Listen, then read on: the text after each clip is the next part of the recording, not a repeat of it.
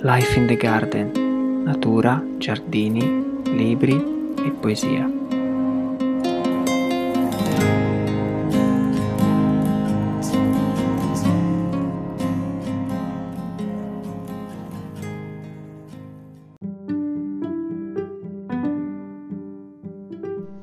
E in effetti sono abbastanza d'accordo che la felicità si trovi nel piantare e impostare un giardino, condizione che tu lo sovrintenda in prima persona e che tu non provi disappunto, ma piuttosto sia soddisfatto per essere stato confuso con il capo giardiniere, come mi successe alcuni anni fa.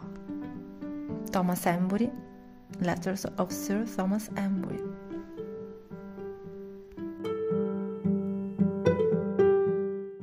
Eccoci qua, bentornati a Life in the Garden. Questa sera abbiamo come ospite Elena Mora, curatrice dell'Orto Botanico di Genova, paesaggista per vocazione, appassionata di piante e della loro influenza sulla natura e sulla società umana. Con il suo lavoro cerca di connettere le persone con il mondo vegetale. Ciao Elena, come stai? Ciao Enrico, bene, grazie. Tu?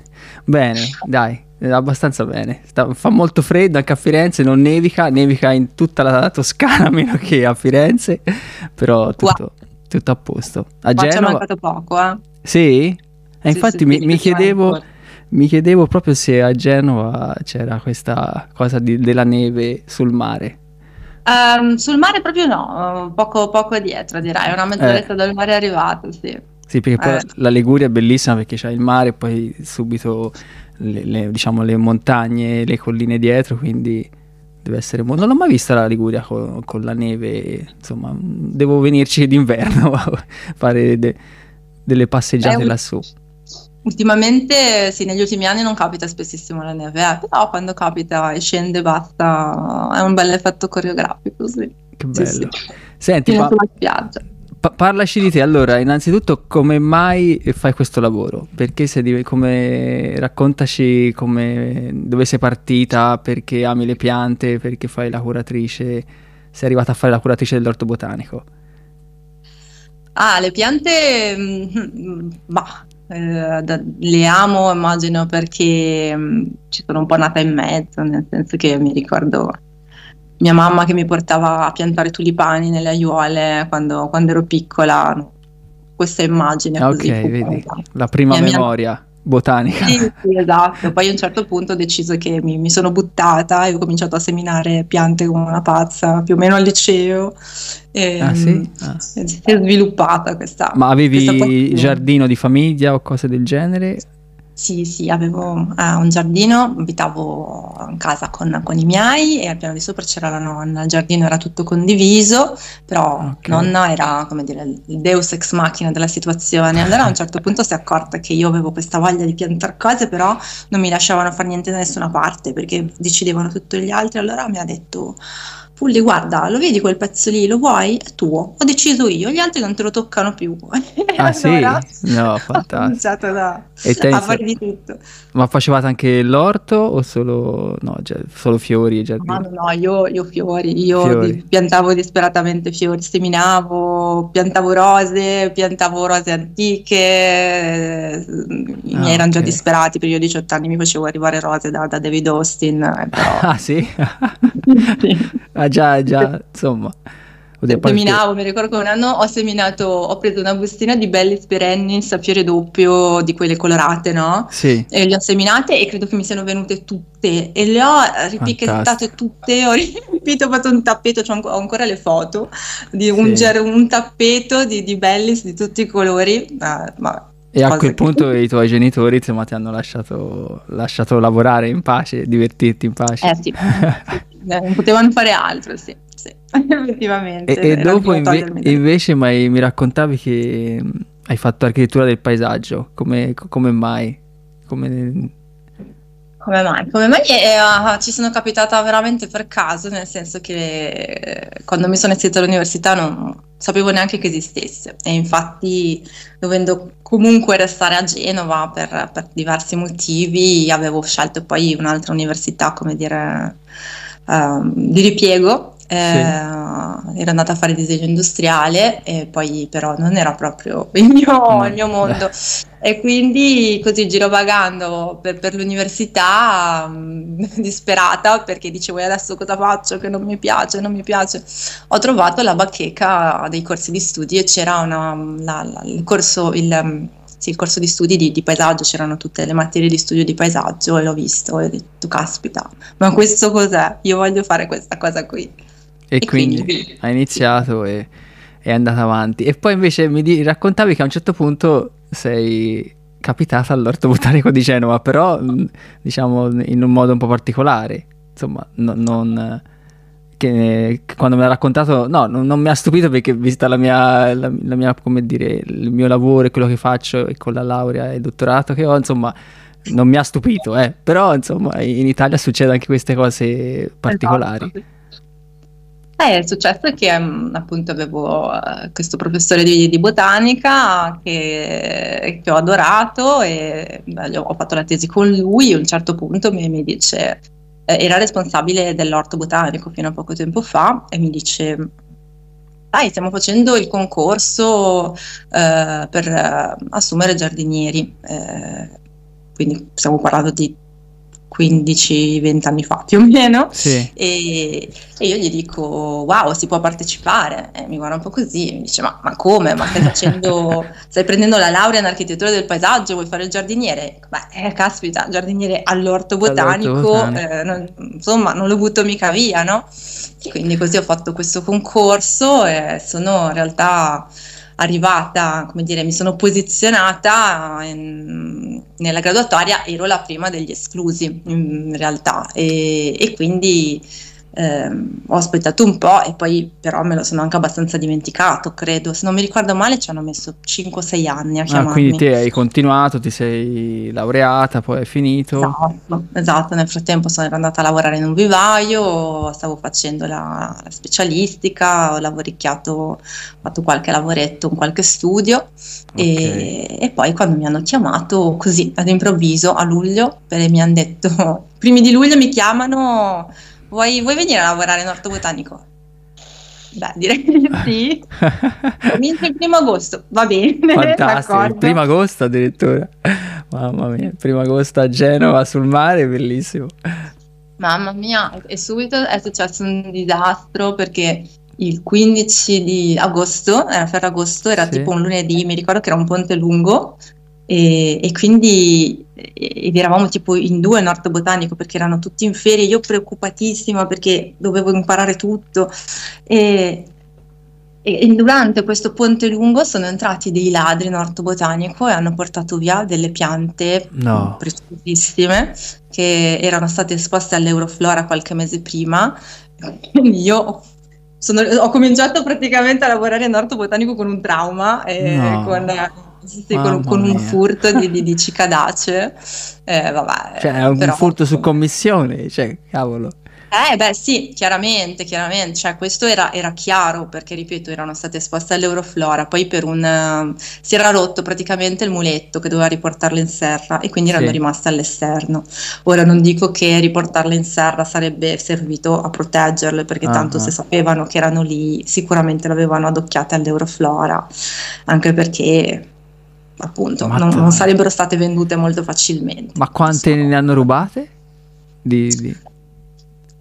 Ne hanno rubate almeno tre, ma di okay. quelle secolari, eh, di quelle proprio, proprio delle collezioni storiche. No. Erano, mi ricordo, in dei vasi di, di, coccio, di quelli storici anche loro, che saranno stati un metro di diametro, hanno rotto tutto, hanno, hanno, tolto il pane di terra, hanno tolto le foglie perché sai che poi le, le, sì. le metti giù radicano, no? quindi hanno portato via proprio il, il fusto se lo sono portato via, hanno divelto la sbarra, hanno mamma tagliato mia, la catena del cancello, è stato un disastro. Oh, mamma. E ti hai iniziato eh. con questo trauma esatto. iniziale, poi, poi, poi, dopo è andata meglio oppure sì, ci sono stati altri eventi? E poi, poi, ero da sola, ero da sola um, in, tutto, in, tutto, l'orto botanico, quindi ho cominciato come dire, a fare un po' di tutto perché sì, entri come giardiniere, però ci sono un sacco di cose da fare. cartellinare le piante, fare gli ordini dei materiali, capire, conoscere le piante. Eh, ci sono mille metri quadrati di serre, abbiamo un migliaio di piante in vaso in collezione, ognuna vuole un trattamento diverso. Certo. E quindi eh, parlaci un attimo dell'orto botanico di, di Genova, quali sono le particolarità, le, le, collezioni più importanti, insomma le piante più che, che se vengo lì devo assolutamente vedere. Allora, l'orto eh, nasce nel 1807, quindi diciamo in quella tornata ottocentesca di, di, di, orti botanici nati un po' per, per coltivare quelle, quelle, piante provenienti da, dalle varie colonie in giro per il mondo, no? quelle che non, non sì. si potevano andare a, a, studiare facendo le gite fuori porta, dovevamo avere uno spazio dove coltivarle. E è stato completato, è stato costruito pezzo per pezzo da diversi professori di botanica, diversi direttori che si sono avvicendati nell'arco di una cinquantina d'anni. Um, e poi, come dire, ha, ha subito diverse peripezie perché ha, fatto, ha passato eh, un Ottocento di, di, sviluppo continuo eh, e sfrenato, oserei dire, tantissime collezioni, serre eh, costruite, ammodernate, istituto di botanica, laboratori nuovi, poi sono arrivate le guerre e hanno fermato un po' tutto proprio al culmine no, della, ehm, della del suo sviluppo, sì. della sua presenza scientifica. E, ehm, è stato anche bombardato perché Genova nella seconda guerra mondiale è stata bombardata dagli inglesi, gli inglesi hanno, eh, avevano, eh, erano entrati in porto, le bombe sono arrivate in Orto Botanico e ehm, la palazzina è stata semidistrutta. Ci sono delle foto eh, del, del, dopoguerra in archivio fotografico del comune dove si vedono le serre completamente distrutte, eh, distrutte vetri rotti, oh. tetto sfasciato.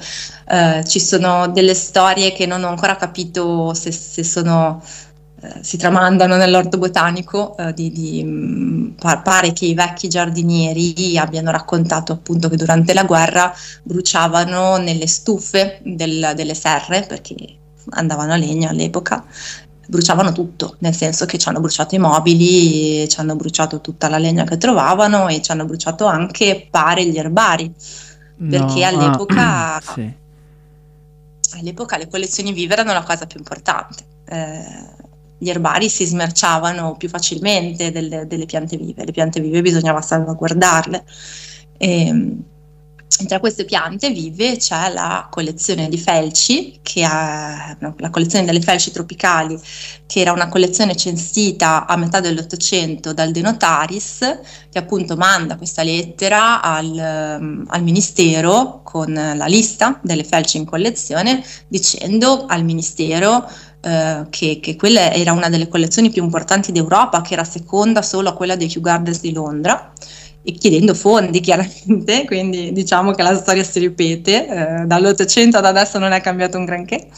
E, mm, e quindi noi abbiamo ancora, ancora oggi questi, questi, esemplari perché i cibozium, eh, che sono delle felci arboree eh, molto interessanti, che, che sono ancora oggi in serra, erano già stati censiti all'epoca e sono degli esemplari di tutto rispetto, sia perché sono esemplari storici, sia perché oggettivamente eh, l'orto botanico di Genova ha delle serre abbastanza grandi. Eh, no, no, tutti gli orti botanici hanno delle serre così, così grandi, quindi queste, queste, felci arboree che hanno bisogno di vivere in piena terra, che hanno bisogno di eh, sviluppare le loro fronde che arrivano fino a 5 metri di lunghezza quando sono completamente estese, wow. hanno bisogno di grande spazio per, per essere coltivate e quindi insomma la, la nostra fortuna è che i vecchi giardinieri abbiano bruciato tutto quello che potevano nelle stufe per conservarle, per fino a noi e adesso ancora le possiamo vedere. E quindi mi, mi dicevi che, mm, che, comunque sono aumentati molto i visitatori all'Orto Botanico di Genova eh, rispetto a qualche anno fa, insomma. Sta, sta, Perché il problema degli Sì. orti botanici ne abbiamo già affrontato in un altro episodio e insomma non è, non è solo come dire di una città o di un'altra, proprio l'Italia è piena di orti botanici antichissimi con delle collezioni splendide, però a volte non vengono magari abbastanza valorizzati oppure non hanno fondi a sufficienza, quindi bisogna fare il pane con la farina che uno ha e quindi va avanti in questa maniera.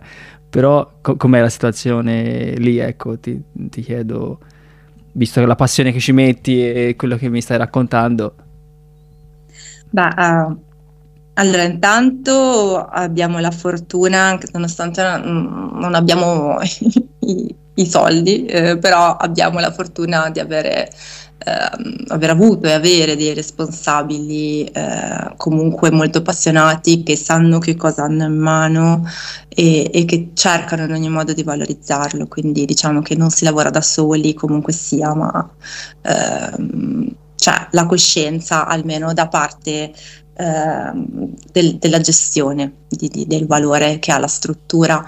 Eh, dopodiché c'è stata un'implementazione mh, dei, dei servizi, delle collezioni e anche dei visitatori, perché quando sono entrata lì dentro, quindi parliamo del 2011, io mi ricordo che mi avevano passato dei conteggi che dicevano pressappoco 500 visitatori all'anno eh, che erano comunque negli eventi e nelle visite guidate. E l'ultimo anno che abbiamo fatto molti eventi e mh, abbiamo appunto conteggiato tutti i visitatori era l'anno prima del Covid, quindi 2018, abbiamo fatto 5.000 visitatori, che Eh, non sono una cifra, eh, Beh, sono una cifra enorme, ma No, però insomma, ecco, c'è stato Miglioramento. Eh sì, sì, un bel miglioramento. Poi mi dicevi te appunto all'orto botanico ti occupi, sei curatrice, ma ne, ne fai, ne fai sce- tante di cose, giusto? Mi raccontavi tutte, tutto quello che fai, ecco, ne fai tante. Fai le gui- visite guidate, chiaramente. Sì, eh, facciamo, di- diciamo che come tutti gli orti botanici appunto d'Italia abbiamo un po' di carenza di personale, quello sì, e quindi uno Eh. si trova a fare più o meno il lavoro di tre persone, via. Eh, lo fa come può, non dico Certo. che lo faccio bene perché non si può far bene il lavoro di tre persone, però si cerca come di dare un colpo al cerchio e non alla botte e quindi magari di- anzitutto chiaramente di, di tenere le piante vive e di aumentare l'interesse e la comunicazione alle persone, quindi sicuramente ehm, le pagine social sicuramente fanno tanto, è l'unico come dire eh, gancio che abbiamo al pubblico. Sì. Mm, Senza, senza avere finanziamenti per la promozione particolari. E, mm, le visite guidate, le aperture, abbiamo, abbiamo un'associazione di volontariato, gli amici dell'orto botanico, che sono preziosissimi perché ehm, in parte mh, alcuni volontari ci aiutano anche proprio nella gestione, eh, come dire, materiale, ma soprattutto fanno tanta comunicazione, ci aiutano nelle visite guidate, organizzano conferenze, quindi, come dire, eh, è un valore per, per l'immagine dell'orto botanico e per farlo conoscere, senz'altro. E, mh, Sì, io assolutamente. faccio, io, io faccio tutto, nel senso che faccio da- dagli ordini appunto alla comunicazione, eh, alla gestione dell'orticolturale, eh, quindi proprio eh, la, la- la- la programmazione del- delle operazioni in giardino. eh, a- ci metto le mani anch'io in giardino, ovviamente. Ecco, quanti giardinieri, quanti giardinieri ci sono adesso? Non non so se posso chiederlo. Ad- adesso siamo io e due colleghe.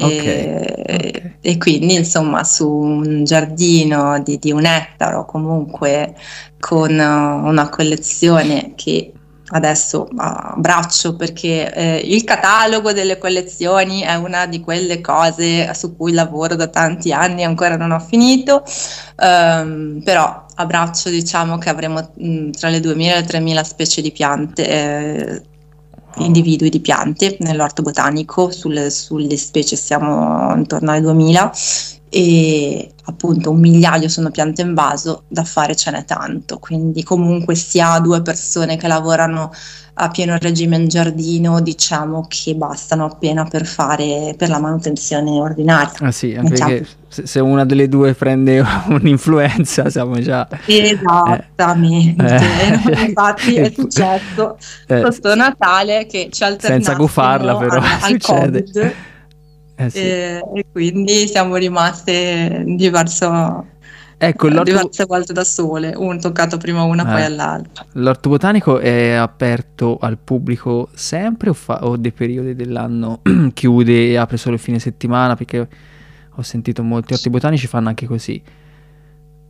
Cioè, voi siete... Allora, eh, noi non abbiamo un periodo di chiusura, um, anche perché comunque sia d'inverno diciamo che le visite calano naturalmente, sì, eh. quindi anche non, magari chiudiamo qualche giorno se abbiamo da fare proprio degli interventi particolari, ma um, non avendo...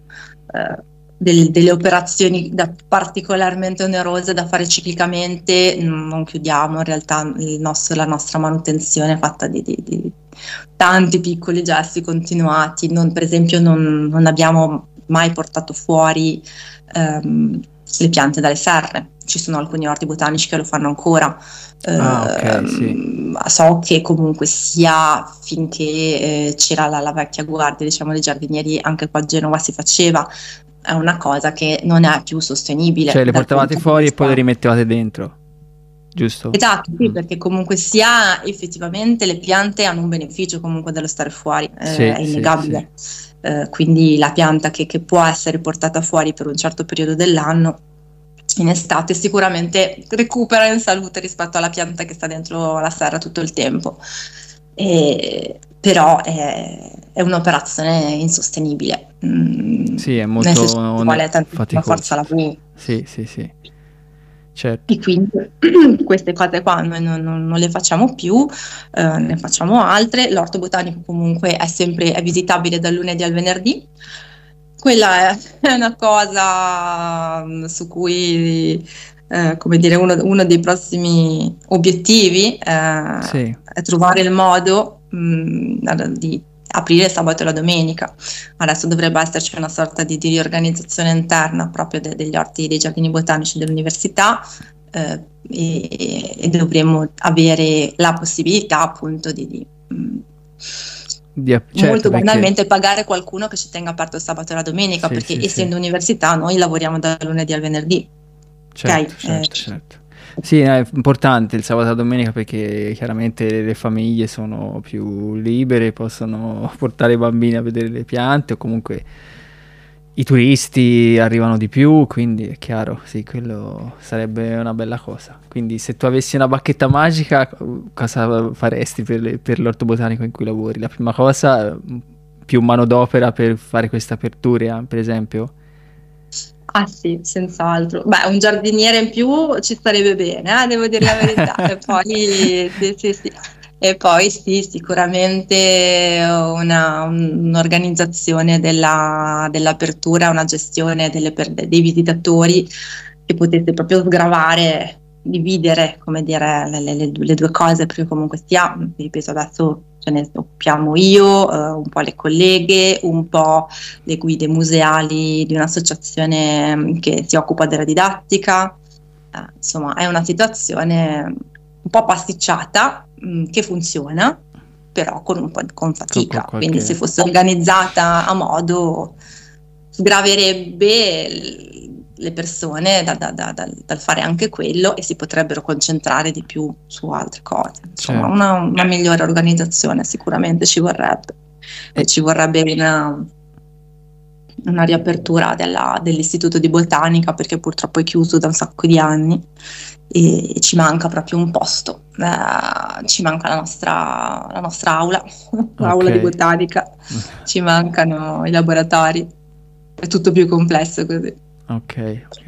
E invece dimmi quale, quali sono le piante che ami di più dell'orto botanico, nel senso che se, se, vengo lì da te mi dici la prima, la prima pianta che mi fai vedere, i primi esemplari che mi fai, le prime esemplari che mi fai vedere, quali sono? A parte le felci di cui hai già parlato. Eh sì, appunto le, le felci sono proprio i, i miei, il Ah, mio ok. amore più smodato. Quindi è quello. eh, sicuramente. Poi ci sono una, una collezione che in realtà è, è molto più nuova, eh, perché l'abbiamo praticamente rifatta ex novo qualche anno fa, che è la collezione delle piante mediterranee, eh, che è piccina, eh, piccina per necessità di spazio, voglio dire Sì. però ha un buon, buon assortimento, come dire, di, di, eh, di forme biologiche, di caratteristiche delle piante mediterranee e- ed è una sorta di, di giardino secco, eh, cioè senza Ok. sorta, è normale perché sono piante mediterranee. mediterranee. Sì, sì, sì, sì, sì. No, vabbè, però è importante farle vedere anche ai visitatori queste cose, no? Esattamente, sì, ci- l'ab- l'abbiamo fatto sia con le piante mediterranee sia con le piante xerofile della- dell'America e, mm, e ci teniamo a dire appunto che quelle due aree del giardino non vengono mai irrigate, anzi ci sono delle piante che proprio se le bagniamo si arrabbiano eh, e quindi, Tipo, e quindi tipo? non vanno bagnate. È una, una cosa che, che va vista nel periodo della fioritura sicuramente è il fremontodendron che lascia tutti a bocca aperta e, e l'eritrina, l'eritrina falcata che invece è una pianta storica che fra un paio di mesi si coprirà di, di- di grappoli arancioni Ok, l'eritrina ed è falcata. una pianta mastodontica, una pianta alta 20 metri, eh, che peraltro si è fatta negli ultimi anni perché è diventata così, così grande da quando praticamente sono finite le gelate. Quindi l'ho vista proprio crescere a, a dei livelli wow. E, poi cosa? E poi c'è la- il corbezzolo greco, Arbutus andracne, che è una Ah. pianta storica Sì. e con la sua corteccia meravigliosamente liscia che, che si spacca a luglio e diventa tutta verde, insomma è sempre la star dell'orto botanico lui, ma è, veramente un, un cor- per essere un corbezzolo greco una pianta enorme, un albero praticamente ormai. Una pianta che tra l'altro si narra, eh, si narra perché mm, appunto a- avevano trovato una lettera del capitano d'Albertis, ma poi non siamo più stati in grado di ritrovarla. Capitano d'Albertis era un, eh, un ricco commerciante di Genova che si era fatto costruire un castello sulla stessa collina dell'Orto Botanico, un po' più in su, e, Sì. e pare che da uno dei suoi viaggi, eh, da dove portava tantissimi souvenir naturalistici, fosse tornato con queste talee di Arbutus andracne e ne avesse portato anche una all'Orto Botanico e quindi Ah, insomma c'è questa Quindi storia, c'è questa questa storia. leggenda intorno. quindi anche i visitatori quando arrivano, diciamo, questa pianta la, la apprezzano molto. Per esempio Sì. a Firenze c'è la sughera che è molto, molto apprezzata dai visitatori perché è un esemplare bellissimo. Oh, me la ricordo. Sì, e quindi anche a, a Genova invece avete questo arbuzzo, ma poi mi sembra di capire che c'è molto da, mo- molto da vedere. E invece eh, dimmi perché su Instagram ti chiami paesaggista integralista, giusto? sì. Cambio completamente argomento, però mi, mi interessava il tuo aspetto di, di paesaggista. Ma eh, guarda, eh, integralista perché in realtà è un mio amico, un mio ex compagno di, di- di corso, che appunto lui fa giardini, lui fa l'architetto del paesaggio privatamente, voglio dire, Sì, e, e appunto mi dice che sono integralista perché io ho questo approccio molto naturacentrico al giardino, no? Nel Ok. senso che lui ovviamente fa, fa giardini per i privati, e, insomma in qualche modo deve sottostare alle richieste e io invece, come dire, il mio obiettivo è far passare un messaggio e quindi eh, il nostro giardino, è, il giardino bota- l'orto botanico a Genova è, verame- è gestito al naturale eh, ed è veramente, eh, come dire, mh, quest- questa cosa è, è buttata in faccia al visitatore in ogni modo possibile. È, è, Ok. eh, cippato, cippato ovunque, prati spontanei, abbiamo eliminato tutto quello che era tappeto erboso più o meno, tappeto erboso comunque prato rasato, abbiamo eliminato le siepi, le siepi toppiate perché cose che comunque in un, orto botanico non servono a niente, nel senso no? questa spazio. Eh? Bellissima questa cosa che stai raccontando, nel senso che si, si, si, sviluppa al passo con i tempi di adesso e con il cambiamento climatico, no? Anche quello, cioè eliminare i prati mi sembra una cosa molto giusta, no? Sì, sì, assolutamente. Proprio alcuni prati li abbiamo proprio rimossi, li abbiamo sostituiti con delle collezioni. Ah, okay. Altri invece sono rimasti spontanei con un'altra funzione, quello che era il prato eh, polifita dove un tempo si raccoglievano le piante per le esercitazioni, adesso è diventato un prato spontaneo che viene eh, sfalciato proprio una volta all'anno e che comunque raccoglie una diversità di insetti, insetti utili, ehm, che è incredibile, ci ha facilitato tantissimo il lavoro in giardino, da quando il prato si è sviluppato così, noi non abbiamo più un'afide in tutto il giardino, cioè, e sono tutti lì, sono tutti um, sui, sui, piselli selvatici nel prato a litigare con le coccinelle, quindi è, è meraviglioso, abbiamo veramente sviluppato, abbiamo visto proprio la differenza l'abbiamo toccata con mano rispetto alla diversità entomologica che si, è, che si è creata nell'orto botanico. In altri prati invece abbiamo piantato un sacco di bulbose e, e quindi non si possono proprio tagliare. tagliare certo. Quindi, Come? certo, perché avete messo i bulbi nei prati, giusto? Esatto, sì, sì, con diverse, con diverse fioriture scalari e quindi dai, de, dagli ellebori ai narcisi, ai tulipani, alle orchidee e quindi no, non si taglia, fino a luglio non si taglia niente. E, ed è una cosa che comunque alle persone dà ancora parecchio fastidio, ah, perché mettiamo pure che comunque a Genova siamo molto in ritardo su questa cosa, perché mh, mm, ci sono città che hanno già cominciato a, a, trovare gli spazi per la naturalità, ad applicare gli, gli sfalci differenziati come, come, prevedono i criteri ambientali minimi. Mm, noi oserei dire di no, o se, è, o se, è, stato fatto, è stato fatto in un modo molto defilato e io non lo so, non è stato ben comunicato. Um, e quindi le persone fanno proprio resistenza a, ad abituarsi a questo fatto che poi è puramente um, un costrutto mentale, nel senso perché l'erba deve essere considerata degrado, l'erba alta.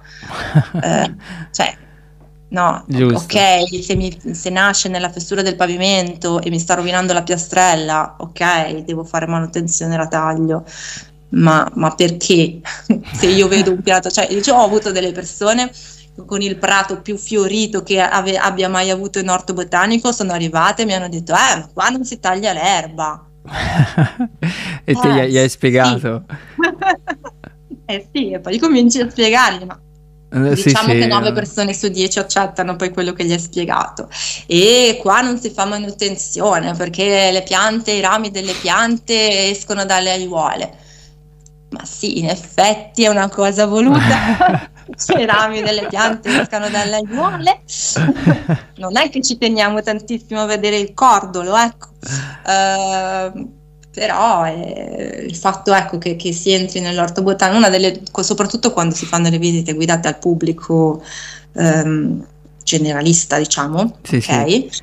Uh, la prima cosa da dire è spiegare che cos'è un orto botanico, perché comunque sia che un orto botanico non è esattamente un giardino d'ornamento, non è proprio chiaro a tutti.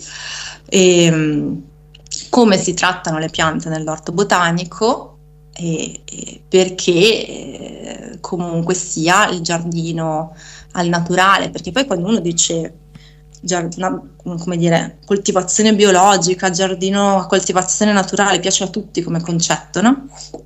Un po' meno quando si rendono conto di cosa vuol dire esattamente. Però è anche un modo per cominciare a introdurre questo concetto e insomma comunque viene, viene, compreso, dalla maggior parte delle persone viene compreso che poi sia comunque una cosa che piace esteticamente o meno, non lo so esattamente. Sì, comunque no. è, è, giusto, quando ti ho introdotto appunto ho detto che te cerchi di connettere le persone con il mondo vegetale.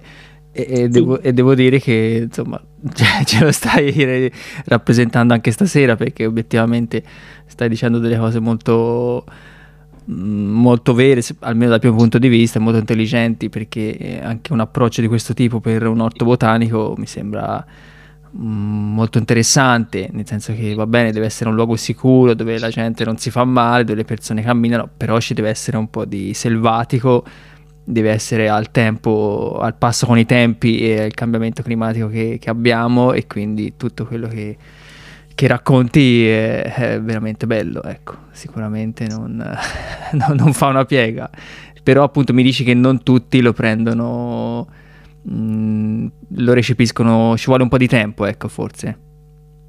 Eh sì, ci vuole un po' di tempo, soprattutto eh, quella che comunque dà sempre fastidio è questo bene amato secco. L'erba secca, il fiore secco, esatto, il infatti... secco.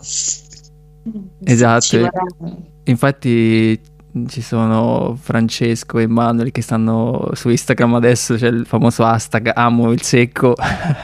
Eh, Ma, sì, sì, sì magari presto spero di averli ospiti insieme così almeno ci raccontano. Sì, hai ragione, il secco dà noia e sembra degrado, invece semplicemente è la natura che, che si trasforma. Esattamente, e anche quella è una cosa che quella riusciamo a raccontarla un po' meno via perché comunque sia d'inverno è un po' più difficile, eh, eh, non, non, facciamo le grandi aperture perché comunque non abbiamo il grande pubblico, quindi eh, magari lo raccontiamo su, a mezzi social, lo raccontiamo alle persone che, che incontriamo per il giardino quando si lamentano, a volte capita che ti fermano e ti dicono ah ma qua manca la manutenzione. Sì, no, è che le foglie le raccogliamo dai viali e le buttiamo sull'aiuolo proprio. Lo facciamo proprio apposta. Facciamo apposta per fare la pacciamatura, sì. Eh, sì, sì. No, no, no, cioè sono cose che mi, mi sono reso conto che, che, magari per chi è del settore, per chi comunque ha lavorato in giardino, ma non solo chi ha fatto giardiniere, ma comunque eh, sono normali eh, o vengono ormai spontanee, mentre mh, per, per i non addetti ai lavori ehm, sembrano sembra di essere degli alieni, cioè mh, mm, nel senso per me, che ne so, raccogliere le foglie e metterle nel compost o metterle nelle aiole per non far crescere le erbacce o per mantenere l'umidità, ormai è una cosa che, che è entrata nel, nel, nel DNA. Però eh, molti ti guardano e dicono, boh, ma come, ma sei sicuro? Ma non, ma non vanno soffiate via le foglie con, con il soffiatore a diesel? Eh, è, capita- è, capitato anche che le ditte di manutenzione entrate nell'orto botanico, insomma, in quest'estate eh, abbiamo fatto fare uno sfalcio generale, della... c'erano alcuni viali che erano un po' mal presi perché avevamo avuto dei, dei diversi imprevisti e quindi eravamo indietro con la manutenzione, allora facciamo un intervento esterno. E, e gli avevo fatto forse accumulare qualcosa nelle, nelle compostiere. Le compostiere sono in una zona in cui ci sono degli alberi secolari e dove lasciamo sempre, cioè io credo che fossero dieci anni che non toglievamo le foglie da, quel, uh, da quell'aiuola. guarda, ti ho tolto anche le foglie, guarda che bello pulito che c'è. Ok, grazie. sì, e eh, vabbè, e cosa dobbiamo fare? Torneranno. Secondo La me... prossima volta so che devo dirlo anche a loro. Sì, però piano piano secondo me eh, ci, ci, arriviamo, nel senso come tutte le cose, sono cambiamenti di, di, di stili, forse piano piano ora le persone ci cominciano a stare un pochino più attente e ci vogliono tanti, fra virgolette, divulgatori, insomma, come, come, come, te, chi lavora negli orti botanici, ma non solo, chi fa i giardinieri, Sandro Degni, insomma, tutte queste persone che, che lavorano in giardino e che dicono fino alla nausea le stesse cose, a un certo punto, secondo me, entrerà ne, nella testa. Io, insomma, voglio ma... essere ottimista, via, almeno stasera. Sì, no, ma io, io sono sicura, assolutamente sicura di questo, ma proprio volenti o nolenti, nel senso che comunque sia a me la cosa che mi fa impazzire è del fatto che non vengano applicati queste, questi dettami, intanto che ci sono delle norme che lo impongono e, e a volte i comuni le ignorano ehm, che impongono proprio il riciclaggio della materia organica, il reimpiego del, de, de, del cippato di ramaglie, no? Sì, sì, sì, Eppure vedi che comunque si fa ancora fatica. E la, la cosa che mi fa impazzire letteralmente è che tutto questo corrisponde in realtà a un risparmio di risorse finanziarie no, per, la, per, la, gestione pubblica. Cioè noi stiamo parlando comunque di gestire dei, oltre a, al fatto che le persone applichino queste cose nei loro giardini privati, la prima cosa che io sono sempre stata convinta eh, si debba fare per partire in qualunque direzione è dare l'esempio col pubblico. Quindi finché il pubblico capitozza le piante, per dire le persone non, in, non impareranno mai che le piante non vanno capitozzate finché il pubblico sì. non, non, lascia le foglie nelle aiuole, le persone non capiranno mai che le foglie vanno lasciate nelle aiuole e così via.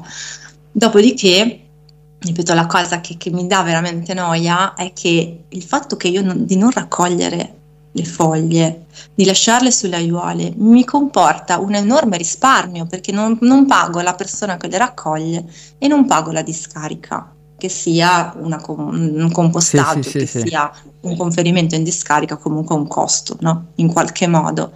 Um, per cui è una cosa, eh, ecco, questo è il mio integralismo che c'è fuori, no? è una cosa che io proprio non riesco a, a, tollerare, non riesco a venire a compromessi con questa cosa, cioè ehm, non esiste le persone vogliono il pulito e quindi togliamo le foglie, no, le persone vanno educate, le persone non lo sanno che, che devono, uh, che, che, hanno beneficio dal lasciare le foglie, le persone non sanno che le foglie vanno lasciate lì e quindi facciamoglielo vedere noi. Cioè comunque la responsabilità sì, sì, certo, dell'ente pubblico, pubblico, la gestione deve essere assunta pienamente e deve essere spiegata al cittadino, non per niente la legge impone anche quello, impone anche la comunicazione, perché nei criteri ambientali minimi, proprio uno dei criteri di assegnazione degli appalti è che la ditta si occupi anche della comunicazione, della comunicazione. al pubblico di quello che viene fatto nella UO. Giusto, applausi. no, davvero. Fra l'altro sono già passati 40 minuti. Abbiamo avuto a un certo punto, no, te non te ne sarai acconta, ma c'è stato un piccolo problema tecnico, spero che comunque dopo lo risolveremo. Ma ti ringrazio davvero tanto perché insomma è passata la svelta e ci ha detto molte cose interessanti. E, mh, mm, ti chiedo solo qual è il momento migliore per venire a vedere, a visitare l'orto botanico di Genova? Secondo te, cioè, vabbè, sempre, però in generale Beh, eh, dirò che comunque sia durante l'inverno le, le serre sono sempre abbastanza magiche, eh, ah, non è che ci siano giusto. tutte queste fioriture, ci sono, ci sono, le orchidee fiorite, sì va bene, però eh, ecco, entrare nel, nel, calore delle serre eh, d'inverno eh, è sempre una cosa che vale la pena, ma se uno proprio mm, pensa di vedere tutto l'orto botanico, sicuramente diciamo da febbraio-marzo in poi che cominciano le fioriture delle mediterranee, poi si va avanti. E... Anche d'estate, eccetera. Tutta la, tutta la, bella, tutta la bella, stagione fino, fino al, caldo, al, caldo, intenso che da noi farà più o meno tutto, quindi fino a luglio. Sì. Eh, è, tutto, è tutto un, un, buon momento. Un buon momento. Grazie davvero Elena, davvero. E Grazie a te di cuore Enrico. Ti verrò a trovare a Genova e poi ci aggiornerai anche su, insomma, sulle evoluzioni dell'orto botanico. Io spero che vi arrivi manodopera anche per aprire il sabato domenica. E grazie ancora e grazie a tutti quelli grazie che ci ascolteranno. Grazie per avermi invitato. Grazie davvero.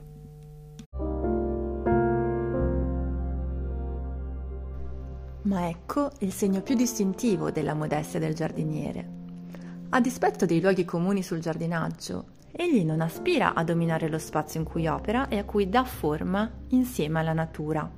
Nel suo piccolo universo non si considera, per citare Corneille, il padrone. Non è al di sopra del suo luogo, è sempre nel suo luogo. Tutto ciò che desidera è che quello divenga giorno dopo giorno più bello. Sa che il suo giardino è l'opera più effimera che vi sia e per questo lo ama. Sa che probabilmente non gli sopravviverà e ciò talvolta lo rattrista, ma non gli impedisce di portare avanti con gioia il lavoro quotidiano. Ne trae un piacere troppo intenso per rovinare tutto con ambizioni insensate. A che diavolo gli servirebbe dominare il suo giardino? si domanda, scuotendo la testa con il buonsenso dei contadini. Di Marco Martella e il giardino creò l'uomo.